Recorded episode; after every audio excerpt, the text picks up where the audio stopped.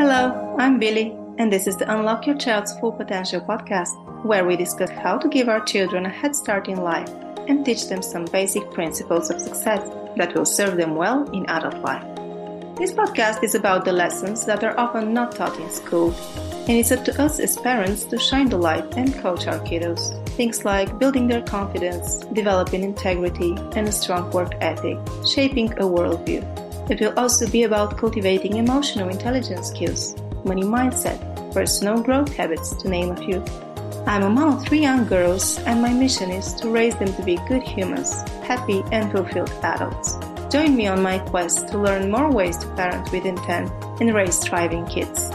I'm here to create a space where you feel supported and inspired to bring these lessons into your home and try them out.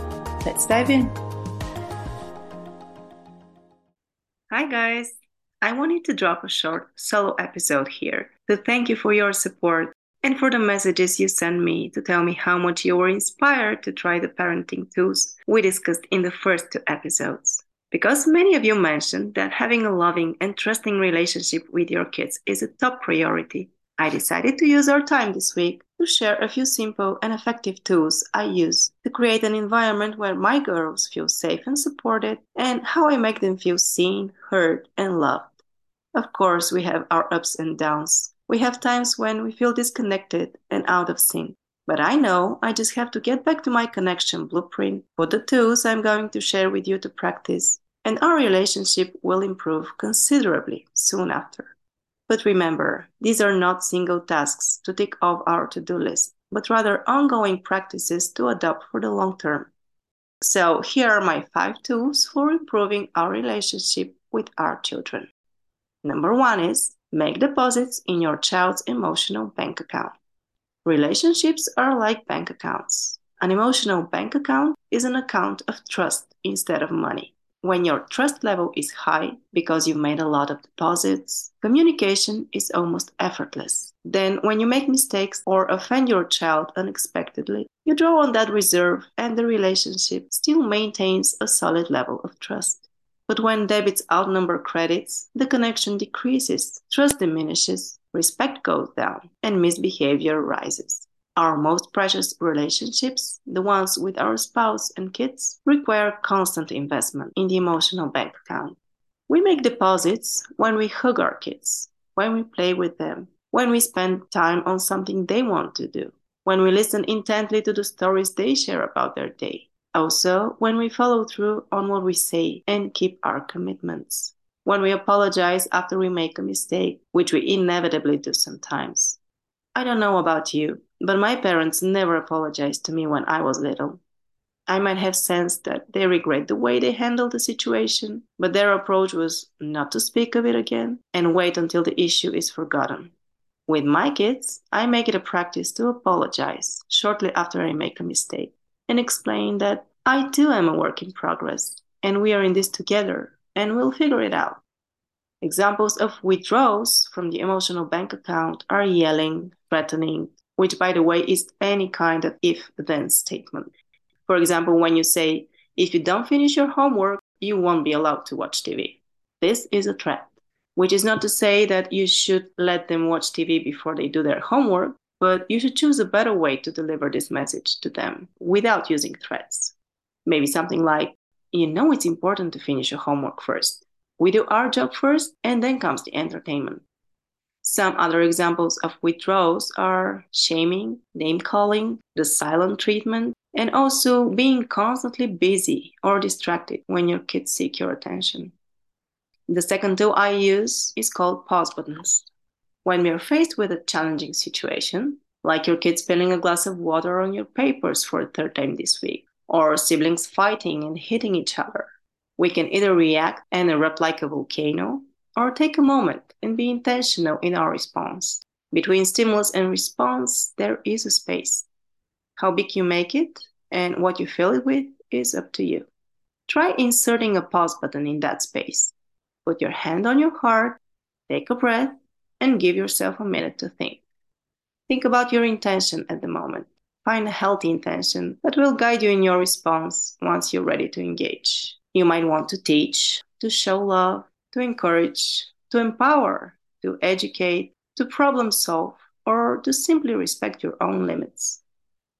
Unhealthy intentions that may come to mind but we don't want to engage with are to control, to show who's boss, to not let them win, to hurt, to scare them into compliance, to intimidate, to want to be liked, or to avoid conflict.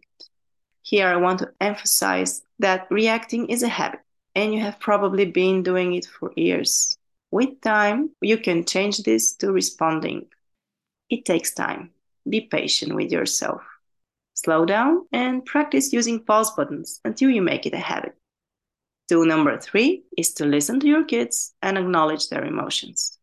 Listen with an open heart and patience. This does wonders to our relationship with our kids and their ability to trust us. Encourage them to communicate their feelings, including sadness, fear, or anger. Feelings are neither right nor wrong, they just are. Our job is to listen and encourage the kids to communicate as much as they can and want with us. Empathize and let them know that their feelings make sense. Be curious, be present, Resist the urge to fix things. Teaching will come later. Tool number four acknowledge your kids and their little wins. In our attempt to raise successful children, we pay too much attention to the areas they need improvement. We correct them and then move to the next thing they need to get better at. It can be wearing for our little ones.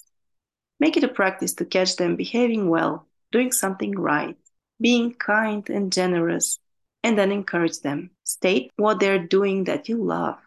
Any win, no matter how insignificant it may seem, is worth celebrating. Small wins lead to even bigger ones later. Give kudos for the strong effort your kids put into their work rather than the outcome. The effort in itself is a small win. I want to give you a few examples of small victories that I made notice of these last few days and my girls were so proud of. My oldest and my middle one constantly fight and tease each other. And the whole thing often ends with someone being hit and running to me in tears. But the other day, I heard them yelling in their room, and to my surprise, the younger sister just took her things and moved to the living room, putting an end to the quarrel. What a win! She let herself and her sister cool down, and that was enough. I'm sure there was an even better way to handle the situation to stand up for herself, to state how she feels and what she wants, and let her older sister do the same so they're able to create a win win. But that's a process. She's seven now, and it's enough that she resolved the conflict in a peaceful way. I made sure we celebrated that. Another example I want to mention is with my youngest one. Wendy is four now. She wants to have my full attention at all times. I might be talking to my husband or in the middle of a conversation on the phone, she just comes, starts talking, and expects me to drop everything and listen to her. I took the time to explain that I need her to come to me, show me that she wants my attention, and wait patiently until I finish talking, instead of interrupting me or pulling my hand and repeating, Mommy, Mommy, Mommy. So when yesterday Wendy came running in the kitchen to show me a picture she drew and saw me helping her sister with her homework, I was pleasantly surprised that she took my hand to show me she needed me and patiently waited until I turned to her and asked what I can do for her. Boy, was I proud. And so was she when I pointed it out and told all the other members of our family about her small win. Celebrating these wins can come in all forms and shapes. You can give your child a little gift. You can prepare a special meal. You can plan a sleepover with friends or just acknowledge them.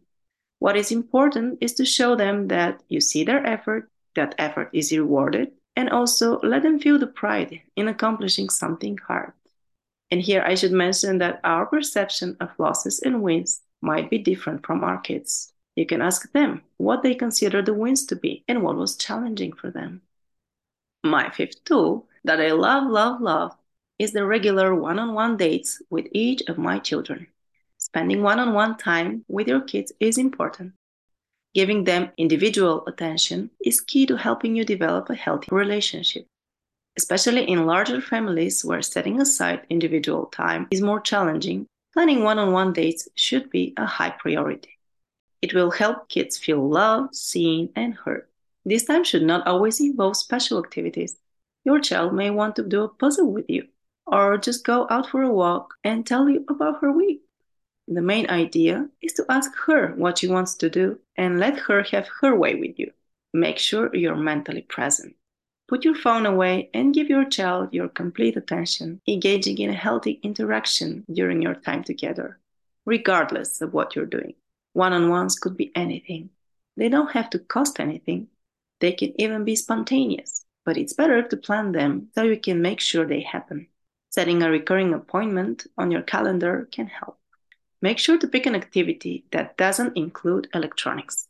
This is your chance to really talk, laugh, and communicate. If the TV is on or a game is on, your attention would be focused on the screen instead of on each other. If you would like to receive more ideas on fun activities to engage in during your one on one meetings, DM me on Instagram and I'll send you a whole list. Just check the show notes and you'll know where to find me. Okay, guys, that was my connection blueprint that I go to when I need a reminder of how to make my girls feel seen and loved. Let me know if you have some other great ideas on how to improve your relationship with your children. I'm always excited to try new things. Thank you so much for listening and letting me be a part of your day. If you enjoyed this episode or the show in general, please share it with a friend and help me reach more moms around the world. I would also appreciate it if you consider leaving me a review. Reviews are literally the lifeblood of a podcaster and help me so much. Don't forget to subscribe so you get notified when a new episode drops. See you next week.